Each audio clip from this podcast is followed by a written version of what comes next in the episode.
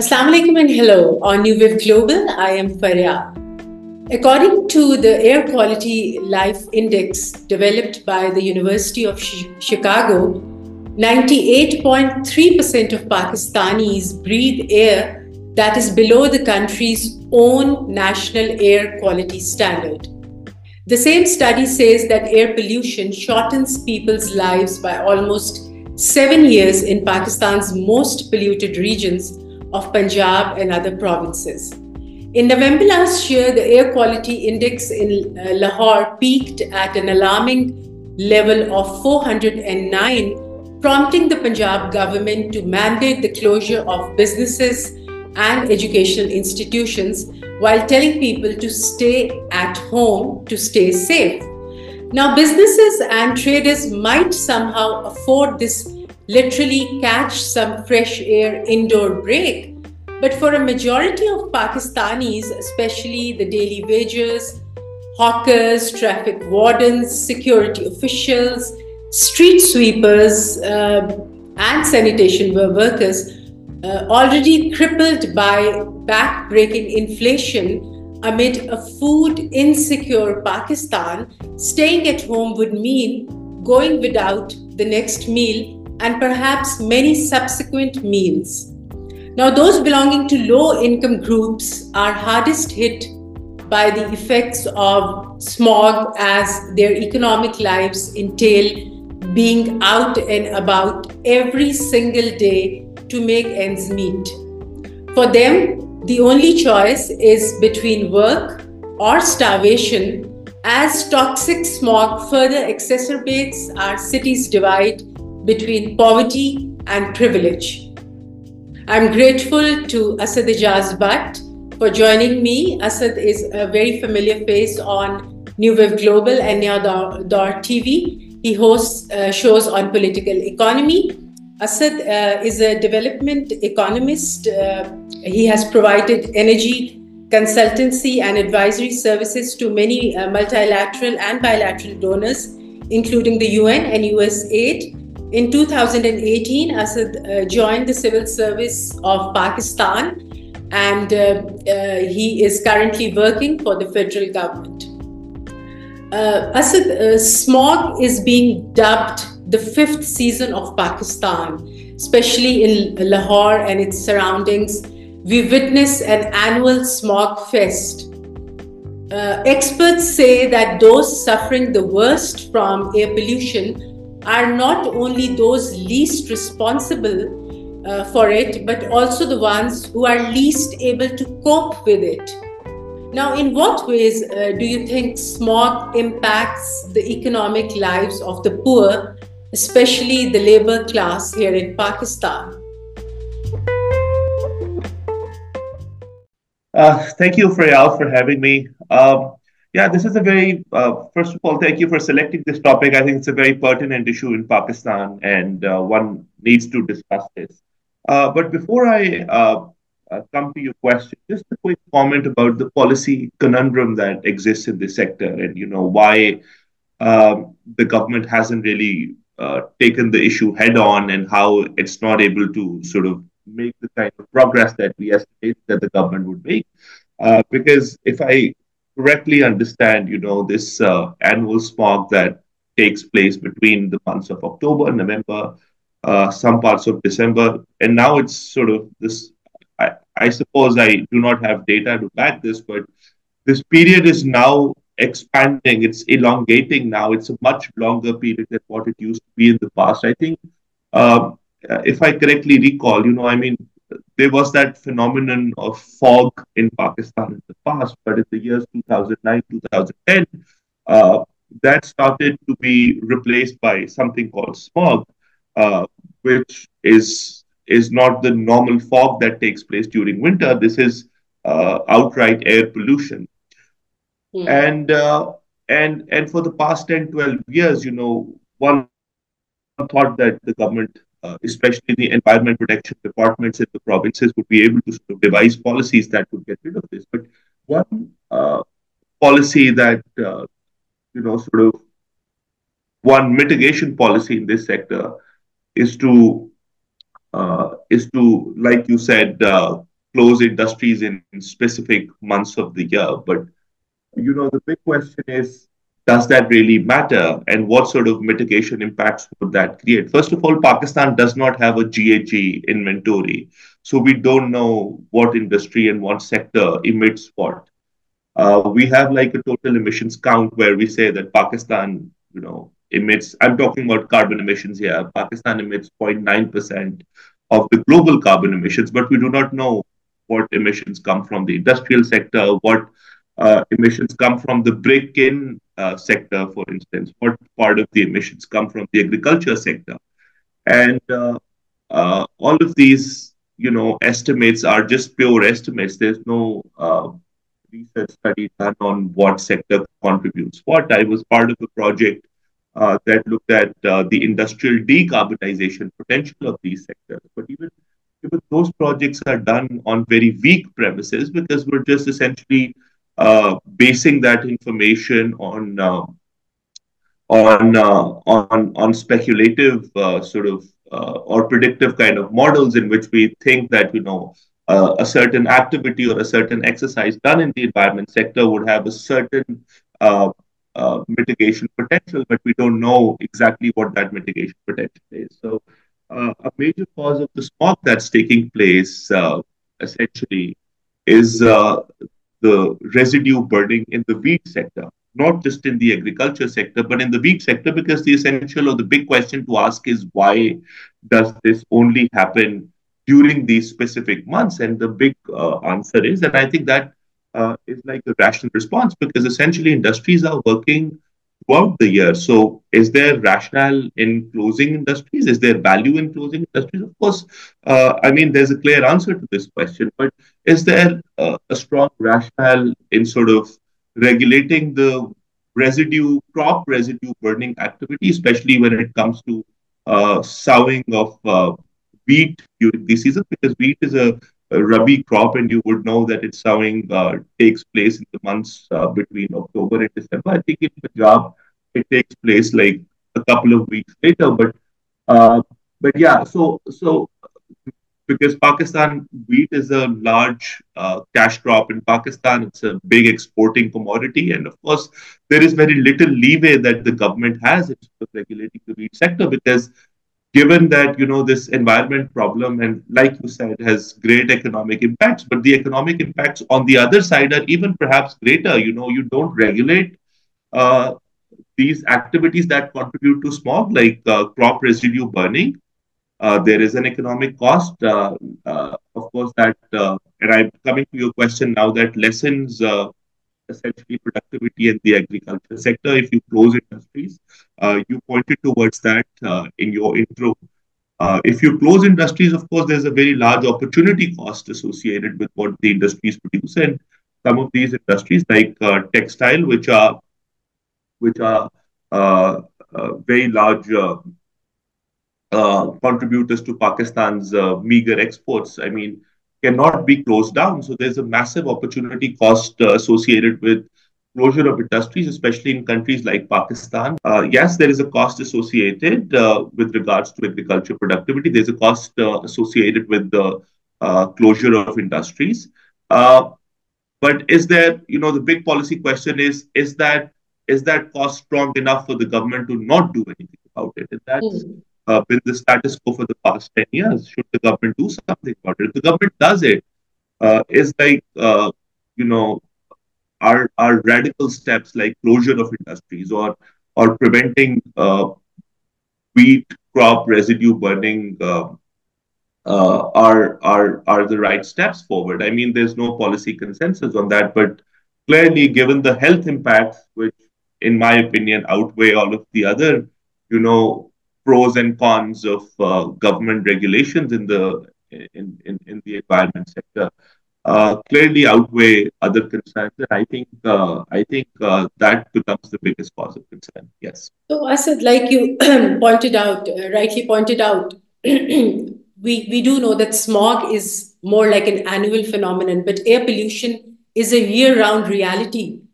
and we yeah. don't sort of uh, tend to see it once the smog season departs Now, the burning of crop residue that you just referred to uh, to prepare for the planting season, it worsens air pollution in winters. But fuel and energy uh, sectors are among the primary polluters round the year.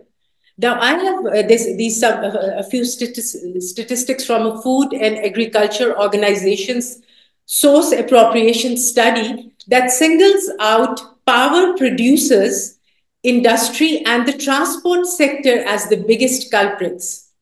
The, the study says that uh, vehicular uh, emissions they contribute uh, to almost 43% of the air pollution, followed by industrial emissions at 25% and agricultural emissions at 20% and burning of fossil fuels and coal to generate power at 12%. But all we hear the government talk about is blame uh, the Indian farmers for stubble burning, or uh, on our side of the border, we have our own farmers doing that as well. Is the government aware of, I mean, I'm sure they're aware, but do they recognize the, these real issues as well, that these are the ones that need to be actually taken care of? Yeah, I think, uh, thank you. Uh, that's a wonderful question. I mean, uh, um, you've asked me three different things and I'll address each one of them separately. the first that. is, no, no worries. The first is, uh, the first is the Indian issue. Of course, uh, I mean, there's a very strong political economy associated with this, but uh, but of course, climate is also a shared commodity. And I was was talking to Adil Najam about this on the same platform a few months ago. And he said that there needs to be like a different lens of tackling the climate issue. And, uh, and that lens can certainly not be uh, a nationalistic, uh, country level analysis cannot sort of support the uh, the kind of climate consensus that needs to be built, even though he did agree with the fact that there's a strong policy element involved in this, which is where uh, country leaderships have a strong role to play. But in either case, I mean, uh, I do agree with the fact that this cannot be dealt at the level of cities or at the level of countries. So jurisdictional uh, sort of uh, divisions of the issue uh, of the climate issue are. Are, are not a very sort of great lens of looking at the problem. But in either case, I mean, Delhi is, you know, the closest big large city in India, it's more congested than Lahore and other parts of uh, some other parts of Pakistan's uh, Punjab, which sort of gives rise to these kinds of uh, speculations that it might be coming from India. But this is not based on any uh, solid research. I mean, it, climate definitely is a shared commodity, but uh, I would like to believe. Uh, I would like to believe in this argument if this is based on uh, based on credible research. Uh, but I think the other two uh, issues that you raised are more pertinent in this. One is the issue about vehicular emissions. Of course, I mean, we, we tend to sort of uh, uh, ignore uh, the data. I mean, I totally agree with the numbers that you've presented. Vehicular emissions might be a very large contributor in Pakistan's overall emissions mix. But uh, but generally, if you look at uh, you know the per capita vehicles that an average Pakistan like Pakistan has, or the number of vehicles that an average Pakistani has, I think the number is very very small. It's like thirty vehicles or thirty five vehicles per one thousand people in Pakistan. And I think uh, that the same number is as high as something like 800 or 900 in the US. And uh, sorry, uh, sorry to cut you short, Asad, but what about uh, uh, motorbikes and auto rickshaws? Uh, yeah, yeah. I mean, use very substandard mean, fuel, and also I think their emissions systems yeah. are faulty. that probably yeah, I mean, adds a very high percentage Uh, to the, yeah. the pollution. Yeah, I mean, I mean, even with those numbers, we're not looking at we're not looking at per capita transport higher. You know, you could sort of infer that from per capita oil or fuel usage as well, which the motor rickshaw or even the motorbikes, the cars, all three of them would be. Even with those per capita consumption of fuel numbers. We're much uh, beneath the West. I think uh, uh, vehicular emissions are a major contributor, and even industrial emissions are a major contributor. But let's let's be honest about this. Comparing to countries in the West here that do not have a smog problem and do not have such, uh, I mean, countries in the West do have have an air pollution problem, but uh, looking at data, I mean, I don't think that vehicular emissions or industrial emissions is a big concern. I'd, I'd uh, relay a story to you. I mean, at the Paris Agreement, which is one of the biggest agreements that have taken uh, place in the in the climate space so far. I mean, one of the bigger contentions of India's Prime Minister Modi, who was newly elected at the time, uh, he was first elected in 2014 and then went to Paris and he said that you know this it's very easy for post industrialized nations to now tell us that you know stop industrializing because climate is a shared commodity and you're polluting the world and you're causing this these health hazards for everyone else as well so stop industrializing at the pace at which you're industrializing and, it, and basically modi meant that you know it's very easy for countries like the us who are uh, the champions of the global climate agenda to tell to mm. sort of lecture us, China, to stop industrializing at this point because this is exactly what they did uh, back in the 50s, the 60s, or even perhaps before that. So, so I mean, that, that argument had a basis, and I mean, it's very difficult for countries like Pakistan that are in the pre industrial phase to basically stop industrializing at this point because the economic costs, purely economic costs, I'm just uh, not discussing health here, the economic costs of, uh, of uh, not industrializing are much, much greater than the economic costs that we would associate with air pollution or smog. Not just not discussing health because it's a, it's very very difficult to put a value, a dollar value on health. But essentially, the, the argument that I'm making is that we would have to find other ways. Of course, air pollution is a problem. Smog is a big problem. Uh, but we would have other find other ways which are less radical than closing industries to sort of uh, solve the small problem. But uh, one thing, uh, Faryal, which is very, very important, because when you raise the issue of uh, industrial emissions, I think something that needs to be uh, looked into is the contracts that the government signed under the China Pak Economic Corridor. I, I mean, at that time, uh, like I said, uh, government's big priority was to industrialize, was to increase exports, was also, of course, uh, something that had very large-scale economic impacts was uh, especially in terms of uh, industrial production and industrial productivity, was uh, the problem of load shedding in Pakistan. So back in the day when Pakistan in 2014-15 was negotiating the China-Pak economic corridor,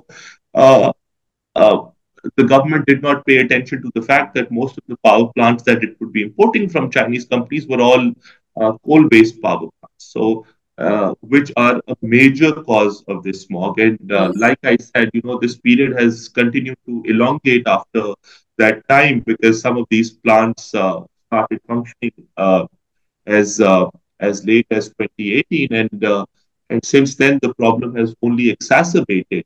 Mm. And of course, the government did not have, especially the federal government, did not have a climate focus at the time. The Ministry of Climate Change was not active, and of course, Pakistan doesn't have you know, it's like a beggars cannot be choosers situation, did not have a lot of uh, sway over, uh, you know, uh, the CPEC policy or when it came to government's dealings with China, which uh, essentially meant that uh, we were just, uh, you know, these power plants were just handed down to Pakistan and we had to operate them the way they were. And essentially, I think that is also one of the major causes. But like I said, one one would have to go back to uh, wheat crop residue uh, and uh, and and and brick kilns essentially if one has to uh, look into this because brick kilns are very very important. Just sorry for a very long answer but brick kilns are very very important because uh, one thing that people might not know about uh, which is a big phenomena in certain parts of Punjab and a major contributor to carbon emissions and air pollution and so on and so forth and also considered one of the major causes of smog is that brick, the brick kilns uh, cannot operate in the rainy season. Mm. So it's also not a not a summer phenomena when it rains more uh, frequently. Uh, therefore, it becomes uh, their production activity, even though they produce round the year, but their production activity uh, heightens uh, essentially uh, during these months of September, October, November, and that basically sort of couples with the, the wheat crop residue burning during these months, which becomes like a major cause of smog. And essentially, then it becomes, like I said, it becomes like a policy problem, a policy conundrum for the government to decide whether they would like to close these activities because essentially there's a huge uh, opportunity cost associated with closure, or even perhaps uh, mitigation activities have uh, economic costs. So, do, do we have uh, any figures on the estimated economic burden of air pollution in Pakistan? Uh, the global economic costs of air pollution are estimated to run into trillions uh, in the near future, as per the Organization for Economic Cooperation and Development.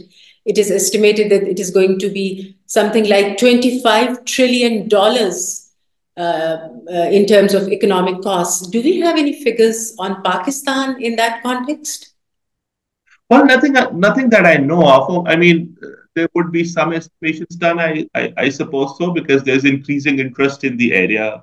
Uh, in uh, there's a lot of uh, climate research being carried on. I know that Pakistan is building a uh, with the support of World Bank, we're doing a few projects in which we're building the GHG inventory now. So there's some, uh, you know, uh, uh, there's some measurement uh, being done in this sector. So there's some studies that are doing that kind of analysis. but I can't point. I mean, there's nothing which has gained coinage, or there's nothing that has become sort of known or mainstream to the level that people would generally come to know about it. Uh, nothing that the government uh, has uh, or the Environment Protection Departments or Ministry of Climate Change have produced. So I came, uh, yeah. I came across this sure, World sure, Bank. Sure, sure, this, Please go ahead. World Bank report that estimates that the collapse of select ecosystem services could result in an annual decline in global GDP by 2030. Yeah. And the report hmm. highlights that the sub Saharan Africa and South Asia would suffer the most um, in terms of relative contraction of real GDP, that which is going to be hmm. uh, around 9.7% annually, uh, annually due to the collapse of the ecosystem services by 2030. Uh, which should perhaps be a cause uh, for concern here in Pakistan. Uh, now, one of the uh, connections between the economy and air pollution are higher costs of energy. Uh, the buildup of pollution can cause uh, power uh, production and distribution equipment to fail and require frequent repairs or replacement, leading to an increase in energy crisis. Now, for a country like Pakistan, which is already struggling with very high energy costs, and we are not very efficient in terms of our power distribution system, uh, which leads to uh, frequent power losses. Uh, are we taking into account how air pollution is aggravating this power crisis? Um, because uh, one thing which is happening very frequently in Lahore these days is that we are having very frequent power outages, uh, which is usually yeah. a summer phenomena. Uh, so I really don't know if smog has a role to play there. I mean, you're the expert. Maybe you can comment on that. Uh, I mean, uh, uh as far as you know, uh, the infrastructure requiring more frequent repairs and maintenance. I mean, that is that is linked to air pollution and smog. Yes, but but I think uh, the current problem in Pakistan uh, has its roots in uh, public finance more than you know air pollution and energy because uh, you know the the circular debt is piling up and government has some payments to make. But essentially, uh, there could be like small impacts which are lesser known and not as visible. But uh, but but you raise a very valid point. I mean, even as somebody working in the sector, we've even though most of us know that you know that uh, that uh, uh, that there are sort of, uh, infrastructure repair and maintenance issues that are linked to air pollution and so on. but despite many people knowing this, I mean, this has never been the focus of the government or even perhaps focus of uh, development sector partners in Islamabad. Uh, and we we're not a nation that could fix problems before they occur. Uh, I mean, we would wait for Absolutely. the problem to exacerbate before we uh, start addressing it. So essentially, no. Uh, there's there's not been any focus on this uh, because the government is tackling a much bigger issue, which is to end the smog in the first place, mm. and uh, which is to sort of uh, negotiate with the industry. If you uh, if you recall, when load shedding was like a big phenomena, I mean, uh, the government wanted to close factories, industries, shops, markets, retail outlets at around uh, 9 p.m. or 10 p.m. in Punjab, and it faced a lot of difficulty doing that because, you know, that is where the elite capture argument also comes in because these uh, a lot of independent uh, power plants, these big industries are owned by Pakistan's elite, who also have like a very strong uh, uh, domination over Pakistan's politics and parliamentary mm. process. So therefore, it becomes very difficult to sort of uh, do these things right away. But like I like like I said, you know, uh, this is a classic uh, policy conundrum because there are costs on both sides. I mean, uh, if you look at uh, you know the example that you just mentioned, if you regulate these coal, coal power plants. I mean, you want to end smog and air pollution, but ending smog and air pollution means that you have to there, there is a very strong economic cost associated with replacing these power plants. An economy like Pakistan does not afford that. Uh, but but should you not do anything about it? If you not do any, if you don't do anything about it, there'd be a much larger cost, like you mentioned, associated with the repairs and maintenance that will be required to these power plants. Similarly, in the industrial sector, if you don't do anything about it, essentially, uh, uh, that means uh, that means that there would be the economic costs associated with uh, with smog and air pollution that we've discussed. But if you do something about it, that means lesser exports. That means uh, lesser industrial production, and like you mentioned yourself, that would be uh, a great loss to the gross domestic product, not just Pakistan, but if it is done at a global level, uh, there'd be massive losses to the GDP. And some of these things were discussed uh, you know, this uh, uh, classic policy problem was uh, discussed during the Paris Agreement, which is why uh, this essentially this discussion took place, which is why some of these estimations of the loss to the global GDP were also carried out. So, so I think uh, there is like a very sort of thin line between uh, doing or not doing something in this sector because there are costs, massive costs associated with government regulations on both sides, and and and therefore uh, that is also one major cause of the inactivity that you see, the government inactivity in this sector, because essentially when the government is kind of torn, and even experts are torn between uh, whether the government should close industries or partially close industries, or whether the government should do anything about negotiations that it does with the Chinese in the future regarding coal fired power plants. Uh, I mean, there is uh, a lot of uh, political expedience to not do anything about it, a lot of political convenience associated with not doing anything about it. Because when essentially the experts are torn and there are people on both sides, it's easy for the government to take a step back and say, okay, then we're not doing anything. But it doesn't say that explicitly, but uh, that has been the status quo, and that's how uh, matters are at this point. But yeah, but I, I mean, uh, that uh, repair and maintenance requirements that would come uh, sort of in the future is like a valid concern, but uh, there's no focus on that uh, within the ministries of climate change or provincial mm. environment protection departments. Yeah, but I was going through this uh, report that the PTI government had set a target for Pakistan to generate 30% of its energy needs via renew, renewable sources by 2030. Yeah. Um, and uh, last year, the National Electric Power Regulatory Authority noted that due to fossil fuels price uh, volatility and decreasing cost of renewables, uh, viable options for meeting the country's energy needs uh, through more sustainable sources uh, was possible. Uh, do you think we can achieve such a target as it was set by the PTI government if subsequent governments are consistent in taking this up and if there are no stark policy shifts, which I know is not something that comes very easy. uh, here, but uh, uh, do you think it's possible to move ahead in that direction, to move towards renewables?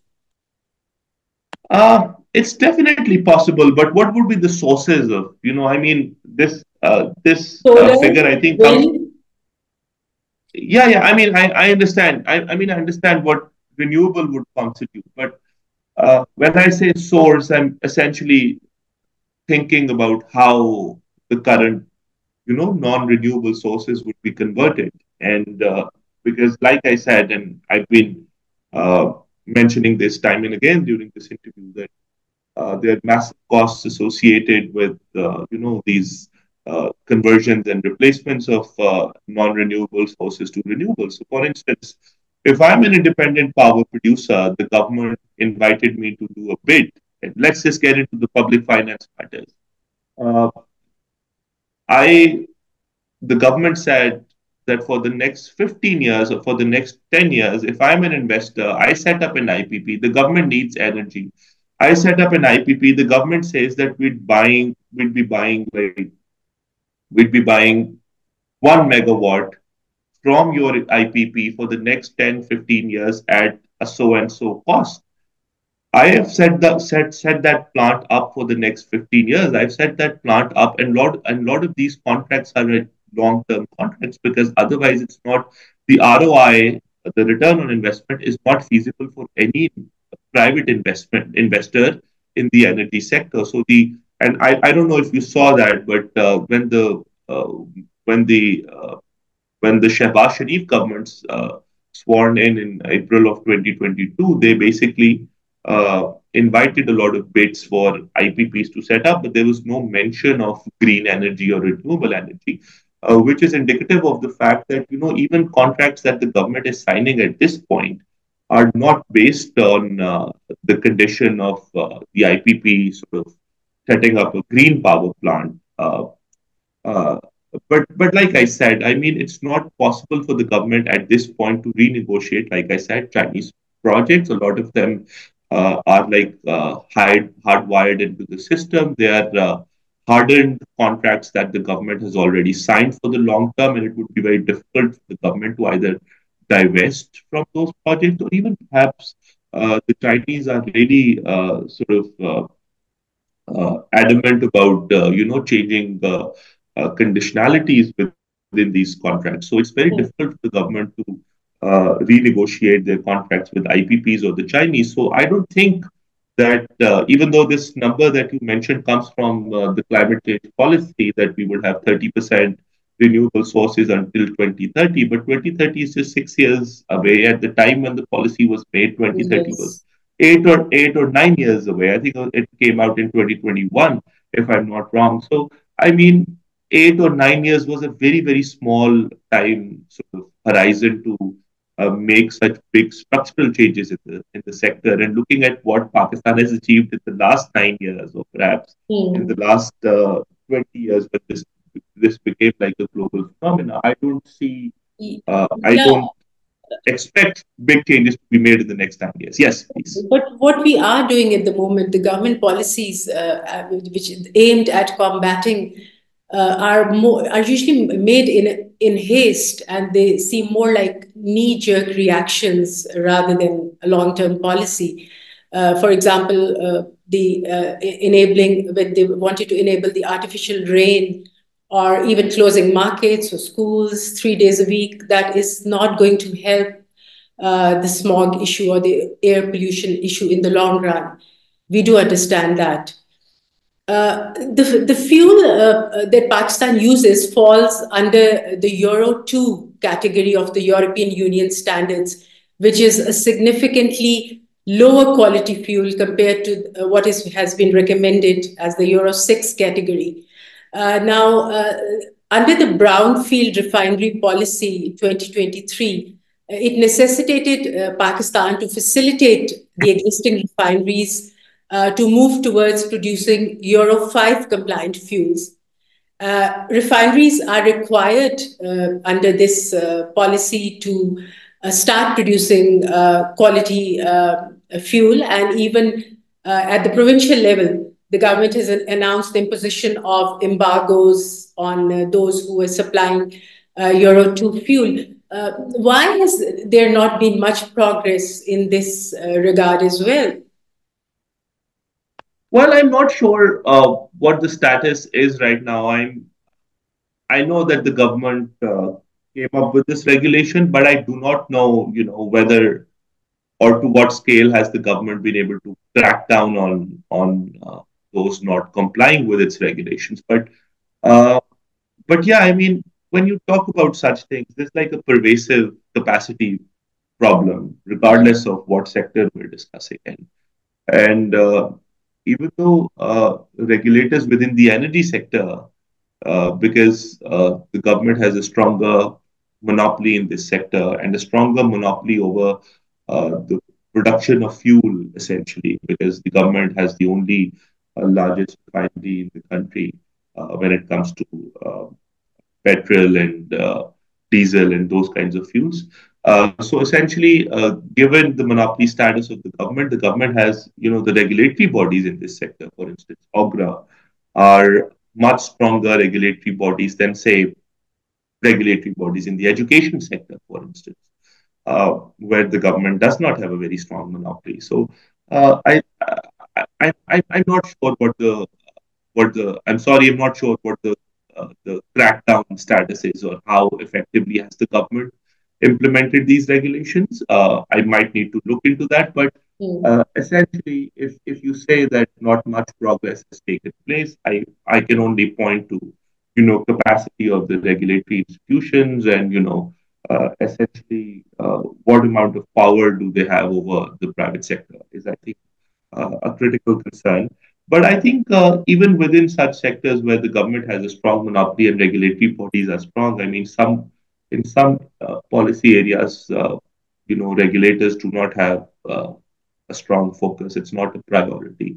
And maybe perhaps uh, this is not a priority of uh, the regulator in the fuel sector at the moment. It could become one in the future. You know, for instance, uh, this is the only sector, the fuel sector in Pakistan, if the regulator, even in a country like Pakistan, where, you know, there's a very strong instance of shirking, there is there is uh, outright compliance that the private sector shows with the government. You look at look at you know uh, price changes. Sometimes uh, the private companies are not agreeing to the price change, but the moment OGRA notifies a price change, even if it's like a radical price change, within a few seconds, all uh, retail outlets in the country, all all pumps in the country, all petrol stations in the country update to the new price without even you know the OGRA regulators uh, raiding their uh, uh, stations or raiding their sites, and nobody looks into this. This is like a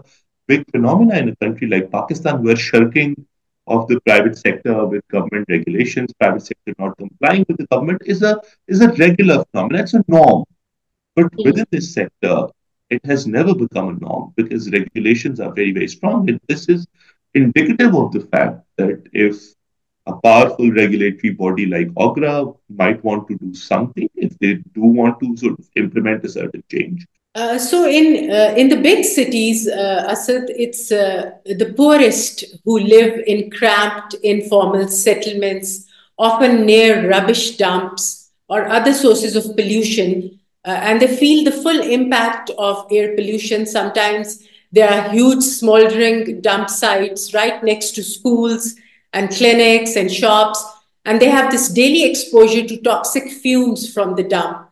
There's also indoor air pollution for these people due to the burning of wood and charcoal and kerosene inside. Uh, uh, there's uh, poorly ventilated homes for cooking and heating. Uh, uh, now, uh, these people they cannot afford cleaner fuels or alternative technologies. They have fewer resources to uh, relocate. Uh, there are no green spaces, all of which can cause uh, psychosocial distress and uh, chronic stress.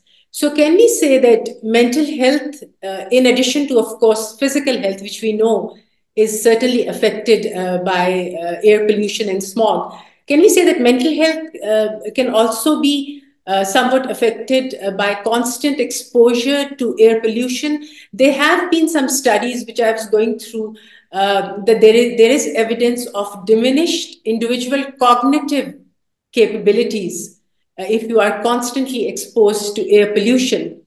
So, what is your take on that? I mean, uh, I've not looked at uh, studies that talk about mental health issues, but I'm I mean, uh, thinking about it uh, as an individual, I think, uh, uh, and you know, in my discussions with people, people are generally affected both ways. And I think I don't know what how important the issue of proximity is because essentially uh, people living close to these uh, you know these dumping sites that you mentioned or people perhaps living close to where the agriculture waste is being burned are also affected regardless of their uh, economic status. I mean, the rich are also affected alike because, uh, you know, they're breathing the same air, but they have stronger firewalls erected. You know, that's where the difference comes. The poor person does not uh, afford good health care.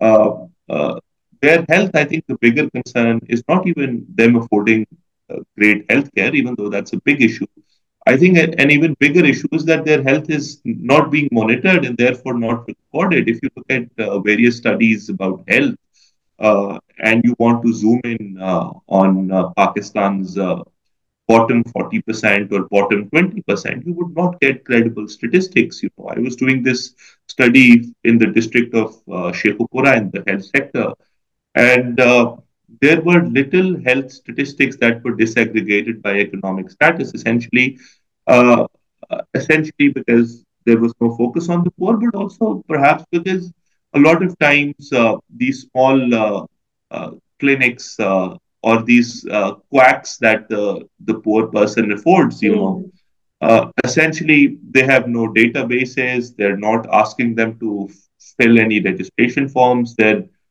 they do not have the resources to go to labs and conduct tests, which provide us certain baselines about health. And because essentially there is there is no baselining in the health sector, there is no monitoring in the health sector. You don't know if a certain person before the is was if was sort of facing a certain health issue in the months of say September or October, did that exacerbate in the months of January or, or February when the person faced uh, smog or when the person moved into a locality uh, in a slum which was a dump which had a dumping site nearby. You don't know whether health improved or did not after a certain period of time. I mean these kind of studies need to be uh, need to be carried out. But since we do not have uh, specific uh, data we're just going by logic.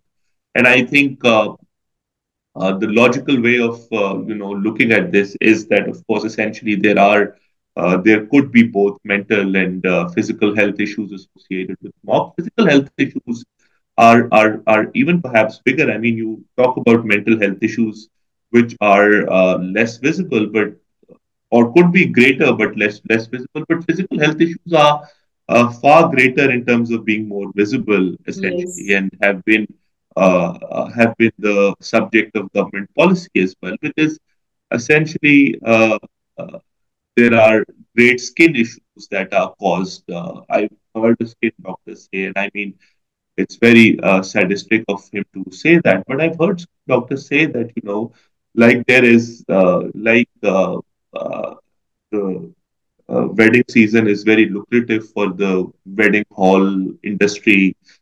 you know, this smog season is very lucrative for skin specialists, doctors in, in Lahore and in Punjab because that is that is when they uh, make money. So they they they think that those three months of the year is is season for their business, uh, uh, which as sad as that is, it is it is very true. And I think uh, the physical health issues are are more visible. And you know, one uh, uh, they become one great contributor to people leaving the country as well. So I mean, while you're focusing on the poor, I mean there's this uh, uh, capable Pakistani class, people who went to universities, are educated, are professionals, uh, who are leaving the country just because there is a big health hazard uh, during the three months. I, I, I, recall a doctor telling me, a qualified doctor telling me that, you know, the environment is polluted in Pakistan. And it's become so bad in Pakistan that, you know, come the months of uh, September and October, you start taking anti allergies. You know, you mm. go to mm. pharmaceutical places and you talk about certain drug names which are anti allergies. You would see that their sales far outweigh sales of any other medicine.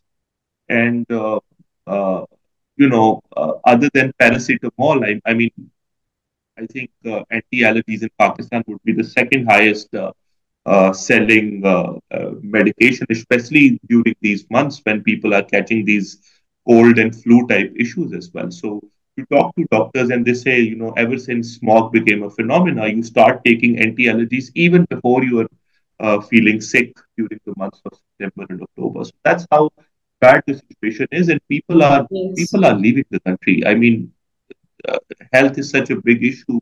Uh, even much bigger than employment that in the past there was no there was little job creation the economy is failing but people who are patriotic pakistanis still wanted to hang on but now uh, they're just leaving the country because they are falling sick their children are falling sick uh, almost half the year uh, we have this phenomena of smog. The other times of the year like you mentioned the uh, air quality is still bad. Yes. You cannot breathe. You have skin issues. People are just leaving the country. I mean, uh, it's it's and that's I think one big economic cost associated with it. It is. It is. It it it causes so many physical ailments. There's coughing. There's sneezing.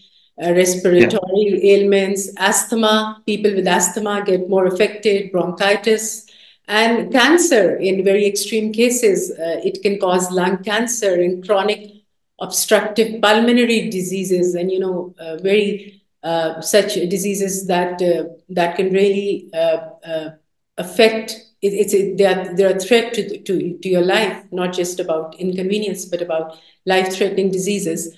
Uh, because these air pollutants they impair the blood vessel function in a lot of cases uh, economic yeah. benefits uh, which are associated with air pollution mitigation uh, certainly outweigh its costs uh, by a great factor. Its impacts on the workforce and productivity are immense. Considering that Pakistan's economy is already struggling to stabilize for quite some time and faces innumerable challenges, pollution induced dampness are the last thing that we need.